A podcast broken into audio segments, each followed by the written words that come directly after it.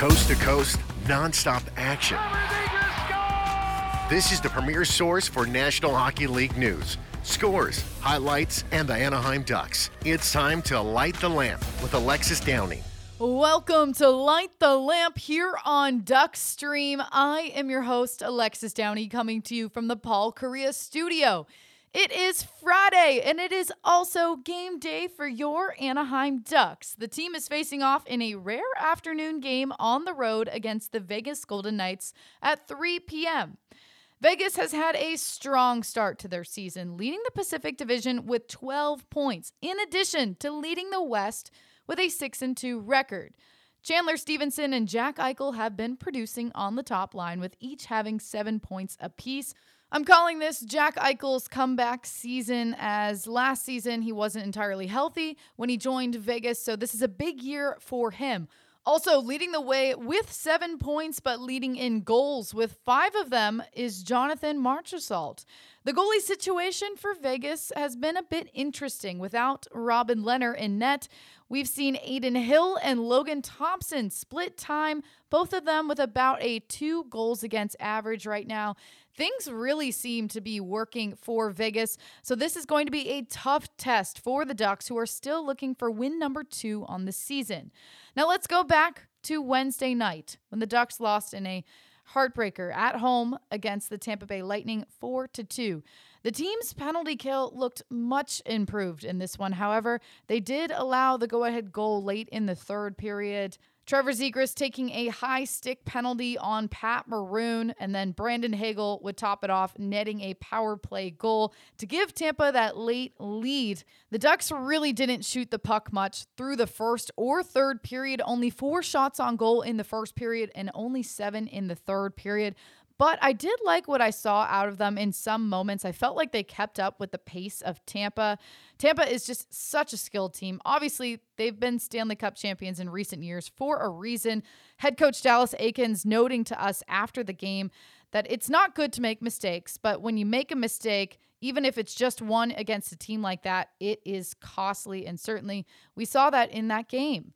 The power play did produce some shots, though. I thought that was a positive for the team, but they weren't able to get any in on Brian Elliott in net. Troy Terry and Trevor Zegras getting the only two goals of the night for the Ducks, and they really have been performing for the team so far this season. The Ducks will also have a Sunday game this weekend when the Toronto Maple Leafs come to town to Honda Center. You'll hear more on that at the end of this show. Now let's go coast to coast to hear some of the best goal calls from around the NHL last night. The San Jose Sharks welcomed the Toronto Maple Leafs to town. A big game for Logan Couture, who netted his 300th career NHL goal in this one. His second goal of the game, and this one came on the power play. Hear the call now from Sharks' Dan Rusanowsky. Now from the top of the circle, Meier goes down low to Couture. Now to Karlsson. Looks for Barabanov. Missed him. But Barabanov plays it back to the point on the carom. Meier now to Karlsson in the circle. Back for Barabanov to the slot. Score!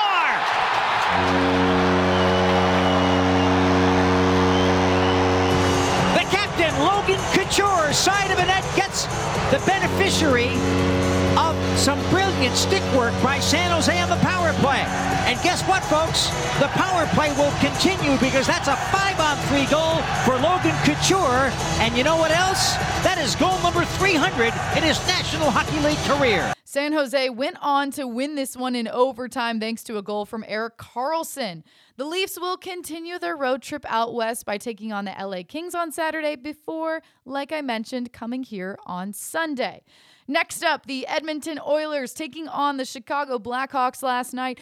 Connor McDavid doing what he does best in scoring goals as a part of the Oilers' 6 to 5 win. He netted his second hat trick of the season already. Listen to the call from CHED Radio 630 AM. Pulls it off the left wing all the way across to McDavid. Nice move. Goes to the net. Scores!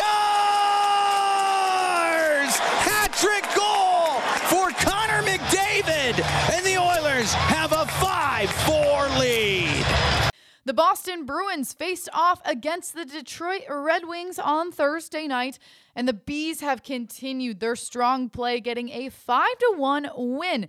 This was also the return of Brad Marchand, a three point night for him, two goals and an assist. Very impressive in this return. Here is goal one of the night from Marchand from Bruins Radio's Judd Sirott. Banked up top, Marchand. Across to Pastrnak. Center point, Lindholm. Left circle, Marchand shoots. He scores! He's back! 63. Brad Marchand with a laser just inside the far post. A power play goal. Bruins 2, Red Wings nothing. And lastly, the Vancouver Canucks taking on the Seattle Kraken. This was the first win of the season for the Canucks, a 5 to 4 win. Head coach Bruce Boudreau's 600th win as an NHL coach. Early in the third period, Elias Pettersson scored the go ahead goal for the Canucks. Listen to the call from Canucks Brendan Batchelor. Following up is Matty Beniers, and he'll carry in on the right wing. Beniers gets it to the near corner for Schwartz, who lost his footing in a battle with Elias Pettersson. And Pettersson skates away with the puck near corner. He'll carry it ahead himself. And pass right wing to center for Luke Schenn. Schenn gains the Seattle line. Carries to the left circle, trying to shot. It's tipped. Pettersson bets it in, top of the crease. Elias Pettersson on the redirect in front, just 116 into the third period. And the Canucks have the lead back. It's 4 to 3. It may be a lucky goal, but you'll take it whatever way you can get it. An excellent hand-eye coordination by Elias Pettersson. The puck is thrown towards the net by Luke Schenn yet again, just getting the puck towards the net. And it's bouncing towards the blue paint. And they're looking at, I think, the offside. They want, may want to challenge this, but Luke Schenn just throws it towards the net. Carson Soucy bats at it first, and it continues to bounce towards the net. And that's where Elias Pettersson, just as like a cricket half swing and ends up putting it into the behind Martin Jones. So just great hand-eye coordination by Elias Pettersson. The Arizona Coyotes will play their first game of the season inside Mullet Arena tonight, that being Friday, home of the Arizona State University hockey team, and now the Coyotes. Pete Blackburn is down in Arizona and jumped on to talk with me about the anticipation for tonight as well as everything else happening around the NHL, plus some of his takes on the new reverse retro jerseys. Listen now in this next segment. Joining Light the Lamp now is Pete Blackburn, who covers the NHL for Bally Sports. Pete, last time we chatted was at the Stanley Cup in Denver. It's hard to believe it's already October and we're in full swing of another hockey season. Yeah, thankfully. I mean, it was a long summer without hockey, but uh, very happy to be back and very happy to have hockey back in my life for sure. Now, I know you're on the road right now for an exciting night ahead, opening night of the Arizona Coyotes at Mullet Arena. What is the atmosphere in Tempe like right now? Uh, I mean, it's an absence of atmosphere, but okay. it is early today when we're recording this. It's like 11 4, it's before noon uh, local time. So, uh, you know, I, I wasn't fully expecting like the city to be jam packed and partying, getting ready for the Coyotes home opener.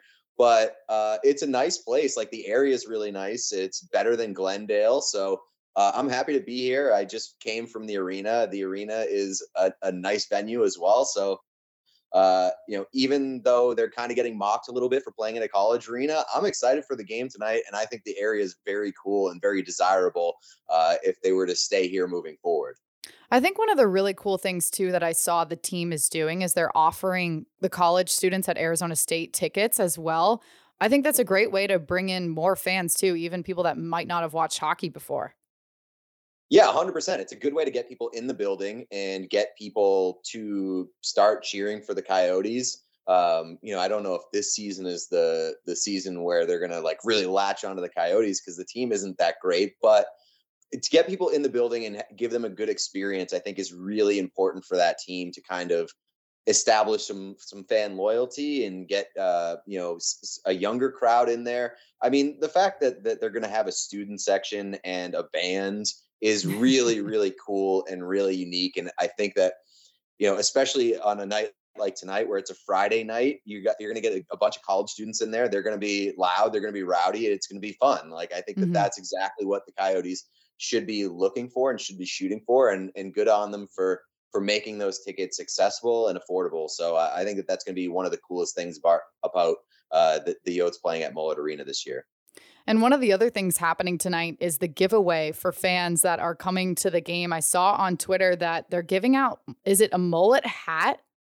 It's a mullet headband. So headband. It's, there's a it's a headband with a mullet attached to the back.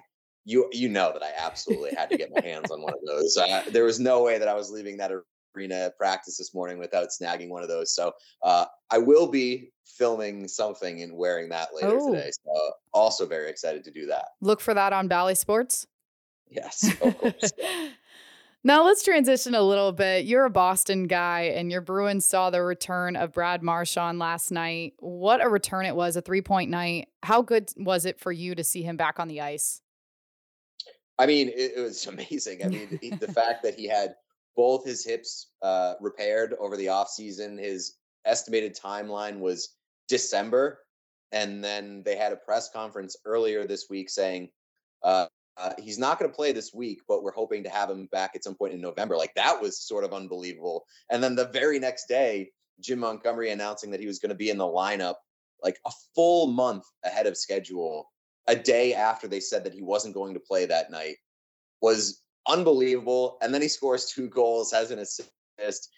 It's outrageous. Um, you know, I I joked on Twitter that I think that he has a blood boy which I don't know if you watch Silicon Valley, but a blood boy is essentially like a young a young person who like an older person steals their blood to maintain youth. like it, it, it, seems like something that Brad Marchand did in order to get back on the ice. And uh, you know, it's every I said it uh, about a week ago. You know, every point that the Bruins can secure without Brad Marchand and Charlie McAvoy in the lineup is sort of like a stolen point in my mind because those are two of their most important players and the fact that they've started the season with seven wins in eight games is absolutely absurd. And it should give uh, Bruins fans like myself a whole lot of, I don't know, uh, confidence or mm-hmm. um, positivity with regards to this team because a lot of people were expecting them to take a step back this year. And it doesn't seem like that's going to happen, um, at least not with the way that they've played out of the gate with two of their most important players.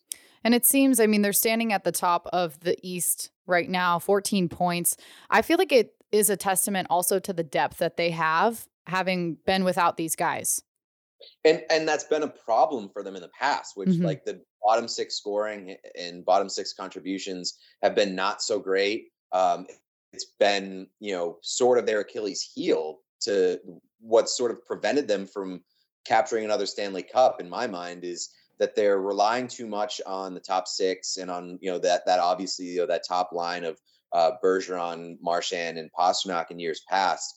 Like that was the only line that was really scoring for them. And so now that they do have Krejci back and they have a really strong top six, a really dynamic top six, but also contributions on the bottom six from from you know some new guys or some guys that have kind of found second life this year that's really encouraging because they have an, a lineup that really doesn't let off the gas. Mm-hmm. And that's really what you need to be considered a true contender in this league. Another big piece of news this week Phil Kessel breaking the Ironman streak, 990 consecutive games. The Ducks are actually playing the Vegas Golden Knights today, so we'll see him again on the ice. But I mean, how impressive is it that Phil Kessel has made it that many games in a row. I mean, mentally and physically to be at the NHL level. Yeah, it's it's like the best thing in the world in my mind because playing 990 straight NHL games is next to impossible for anybody. Like you you can be in peak physical shape, be a gym rat, uh, somebody who you know you, you can be on like the TB12 method and you're still probably not playing in 990 straight NHL games because the game is that physical. Um, but to have somebody like Phil Kessel do it is is amazing because uh, you know, like Phil's been mocked for years about not not liking to be in the gym, uh, you know, not uh, looking like a like a peak physical athlete. Like uh, on Twitter years ago, there was that game, uh, like where you would text somebody a picture of Phil Kessel and ask them, "What does this guy do for a living?" and and nobody who didn't follow hockey would ever guess professional athlete. So the fact that Phil Kessel, who by the way is is you know undersized to begin with, uh, you know he's a bit undersized as, as a forward. So the fact that he and sort of like all the the jokes that have been made about him over the years, he's the guy to play to become the, the NHL's new Iron Man, I think it's just the absolute best. And I, I love Phil Kessel as a personality, love him as a player. He's a former Bruin. Like he was a guy that I grew up really loving. So I'm so happy that Phil Kessel is the NHL's new Iron Man and will probably be the Iron Man for a while. I mean, I feel bad for Keith Yandle because he he only got to enjoy that spotlight right. for a very brief period of time, but I could not have rooted for a better guy to take his place than Phil Kessel. And he certainly got all the love on Twitter. I saw a lot of people excited about it. A lot of different photos circulating around too. Yeah, like the hot dog photos, like the hot dog jokes. I mean, they used to say that Babe Ruth was like he eh, all his home runs were powered by beer and hot dogs. And so maybe there is some truth to hot dogs being like the elixir for a for a professional athlete. I, I am willing to subscribe to that theory for sure. On Saturday, the Tkachuk brothers are going to be facing off for the first time this season and for the first time in the same division when the Senators travel to Florida. What are you expecting to see from the two of them? I don't know. Like, I, I don't think that there's any, like, there's not gonna be like any animosity or anything, mm-hmm. but they're both characters. So I, I think that they'll find a way to to make to make something noteworthy out of it. I hope that it's it's it it delivers because I'm still reeling a little bit from losing the Tkachuk uh, Drew Doughty r- rivalry um, in that Pacific Division. So uh, it's going to take a little bit for me to get over over that because I, I loved Matthew Tkachuk and, and Drew Doughty really going at each other a few times a year. So um, you know, I do love I love Brady, I love Matthew. Like I think they're they're characters and they're really good for the sport. And it will be interesting to see kind of what comes out of them playing in the same division. So uh, the first installment might be telling, it might not be, but I, I'm looking forward to it regardless. And now, when you talk about that Pacific Division this season in particular, I mean, how do you foresee it playing out? I know Seattle's in their second season now, looking for a bit of a come up this year. Uh, the Ducks here, we've had a little bit of a rough start, but looking to turn things around as well. Yeah, I mean the, the the big thing that I was looking at coming into the season was the Battle of Alberta, obviously, mm-hmm. right? Because I mean Calgary was my Stanley Cup pick last year. They, I still think that they're really they have a really good shot at making a run this year. But a lot of a lot of eyes are on Edmonton because of McDavid, because of Draisaitl, because of um, you know the the run that they had last year, but also the failures that preceded it, and kind of the pressure that's mounting mounting because of that. And then you have Vegas, and there's a lot of eyes on Vegas too, with some of the changes that they've made, and and being so tight against the salary cap, and and sort of losing Robin Lehner. There's a lot of interesting storylines mm-hmm. around that and those three teams are at the top of the division right now. I expect that to to stay the same. Um, I think the Kings are going to be in the mix though, because like I really like a lot of the things that they've done, and I expect you know some younger guys to to take a step forward, whether it's Quinton Byfield or you know uh, some of the other guys there, like Kaliyev and you know Alex Turcotte, if he is able to make an impact at, at some point this year. Um, I do look at the Ducks, and you know, so far they've obviously been a dis- disappointment. Sorry to say, um, um, you know, obviously it's been a, a, bit of a rough start, but I, we did start to see some things come together in Anaheim last year, and I did like some of the moves they made um, over the offseason. So, uh, you know, I think that it, that division is is going to be really interesting for better or for worse. You know, like when you talk about for worse, the Canucks had a disastrous start too. So a, a lot of interesting teams out there um, that I think can be considered contenders, and you know other teams that are kind of on fire to start the season mm-hmm. in a bad way. so like you've got some teams that are on fire in a good way, and some teams that are on fire in a bad way. But I think it's a very very interesting division out there. Do you have an underdog team this season? Uh, across the league, you mean? Yes.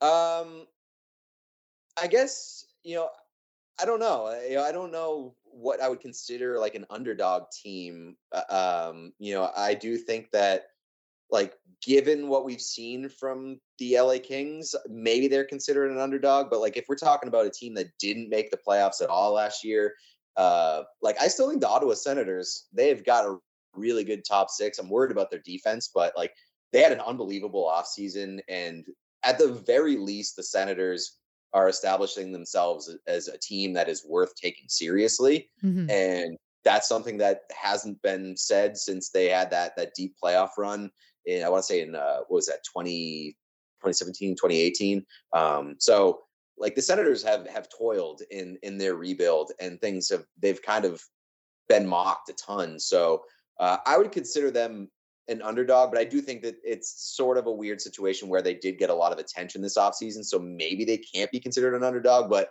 they're I think they're going to take a big step forward and in a tough division, even if they don't make the playoffs, like they're they're at least relevant and they're worth taking seriously. Now, recently, the NHL's reverse retro jerseys came out. I'm certainly a fan of the Ducks here in Anaheim, but I want to know which jersey was your favorite. Uh, the Ducks are up there. Uh, they really are, and I do think, uh, and I hope that that's that that reverse retro is going to make its way into a more uh, prominent role moving forward. Hopefully, because I do like the. Um, I obviously love the Mighty Duck logo, and I I do like the the orange alternates. So like if they were to make the the orange alternates their home primary, and then the white jersey their their primary road jersey, I'd be I'd be totally down with that, and I think it would be an upgrade. But um, other other ones that I love, like I absolutely love the Robo Penguin mm. for, uh, for Pittsburgh. I think that looks awesome, and uh, you know I really do like their regular jerseys now, but that would be an incredible just alternate jersey, mm-hmm. and mm. I'm excited to see them wear that. But I think the biggest splash is the Florida Panthers because that that that yes. base jersey, like that blue, is it's so good and it like screams South Florida to me. Um, I, I think it's a really good representation of the team and uh, and like the area, and it looks super cool. Uh, I'm not even a big fan of like the giant logo, like the what the shoulder patch logo, mm-hmm. but it I, it doesn't really matter to me because I think that the base jersey is just so cool. So um, those are probably the big winners for me. I think that the hockey stick that they put on the front of it looks like a golf club. Like I can't see past that. It looks like a an iron. It kind of does. Right, yeah. yeah. I'm looking at it now. It, it, absolutely does because it's like it's sort of um it's like a light color. It's almost mm-hmm. like a mm-hmm. white. So it does look like an iron shaft of yeah. a golf club. Which I mean, there are jokes to be made there about the Florida Panthers and golfing and their lack of playoff success. So uh, I won't go there, but I'm sure other people will. Now, one of the other things that I want to talk about, uh, Trevor Zegras making the EA NHL 23 cover. I have to know, have you played it? I have, I have, and and uh, it's it's yeah, it's very similar to to previous installments of the game, and I know that people love to uh, to, that's like their big criticism of the NHL series that it's like a year to year roster update and not a lot of stuff changes. But I, I, honestly liked last year's game. I thought it played pretty well, and they made some very small, minor improvements this year. Uh, so like I, it's there's a lot of familiarity, but I don't think that's totally a negative thing. I would like to see them add a little depth to the game and uh, maybe pay a little bit more attention to detail when it comes to um, you know just like very specific and very small minor things that make it more immersive and uh, kind of give you a more true to life experience when it comes to hockey. So that, that I mean, I don't, I hate complaining about it because I mm-hmm. do play that game a ton and I enjoy it. So I just, I wish that it was more up to par with some of the other sports games in the market. Well, I think that it was a great way for Trevor Zegras to be marketed one of those young stars in the NHL. I know that's something Absolutely. that we've talked about previously, um, but in what ways do you hope to see the league continue to grow their efforts in that area?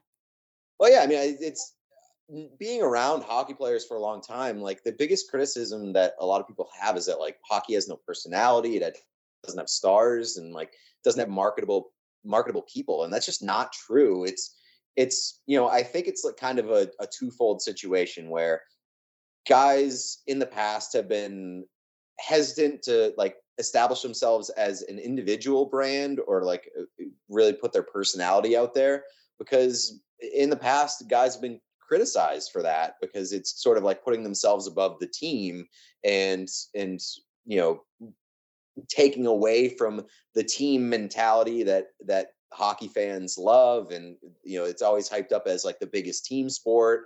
And it, while that's true it doesn't mean that like if you want to have a personal brand or put your personal um your personality out there like that shouldn't be considered taking away from the team because you can still be a good teammate while being uh you know an individual. So i think the the league is getting better about showcasing uh, its star players and its personalities and i think that they're the younger guys that are coming up whether it's because of social media and like TikTok or whatever. Like I, I, think the guys are more comfortable putting themselves out there personally. And and uh, you know, Trevor Zegras is a great example of that. Like he, he's clearly a guy that has charisma and has a lot of personality to showcase, and he does a good job uh, being comfortable doing that. And so, mm-hmm. you know, I, I think there's a ton of young stars in the league. There's a ton, ton of young talent, and I think that they're getting better about putting themselves out there. And I, I do think that the league is now becoming more comfortable showcasing the individuals rather than always sticking to a team mentality. And I think that's good for the league. Now, last one before I let you go. I know you're a pop culture guy. Taylor Swift just released her new album. I need to know your thoughts on it. I, for one, I think it's a good album. I'm not saying it's one of her best albums, but I think I think it's pretty good overall. Yeah, I think that it has um, it has its its um, its hits, and you know, for the last couple Taylor albums, it was very low key. I really liked those a lot. Like they're sort of like dad rock albums, where you know you're not ha- you're not getting these like big pop singles and and that are going to take over the world or whatever. But like it was very pleasant listening. She kind of got back to her pop roots with this one, where mm-hmm. it's you know there are a, a few songs that that are going to be in heavy rotation for me, and they're really fun and really big, and they take some chances, and I like that. I like that she kind of got back to that. But there are also a lot of skips on this album for me. I'll be honest. Uh, I you know at first listen I, I, liked it and i was like oh this is a good album but i think that i'm liking it less the more that i listen to it with the exception of a few songs like i really like um anti Hero. I really like Karma. I really like Midnight Rain. And I also, I think one of my favorite songs on the album is one that a lot of people probably haven't heard. It's the Target exclusive song. Um, I believe that it's called, oh shoot, I'm blanking on the name. Uh, oh, uh, Hits Different. Mm. Uh, and yep. that's like the Target exclusive song. And I really like that song as well. So, uh, you know, when you when you get into a pop album, like I'm totally cool with having a handful of really good songs and then like throwing the rest out because that's kind of what pop is. You know, it's yeah stuff stuff that's not going to be for everybody, and it's when you get into like really good pop, it's just stuff that you want to play over and over and over again. So if you have a handful of those songs, it'll last me for like six months to a year, and I'll just be happy with it. And mm-hmm. you'll throw a bunch of those songs on her or or like a few of those songs on her greatest hits album and and then call it a day. So I'm I'm happy with it. But I will say, as a as the world's like biggest Carly Rae Jepsen fan, uh, they released an album on the same day, and Carly Rae Jepsen has a superior pop album. I feel strongly about that. Carly Rae Jepsen's new album is very good. That might be a little bit of a hot take to a lot of people, actually.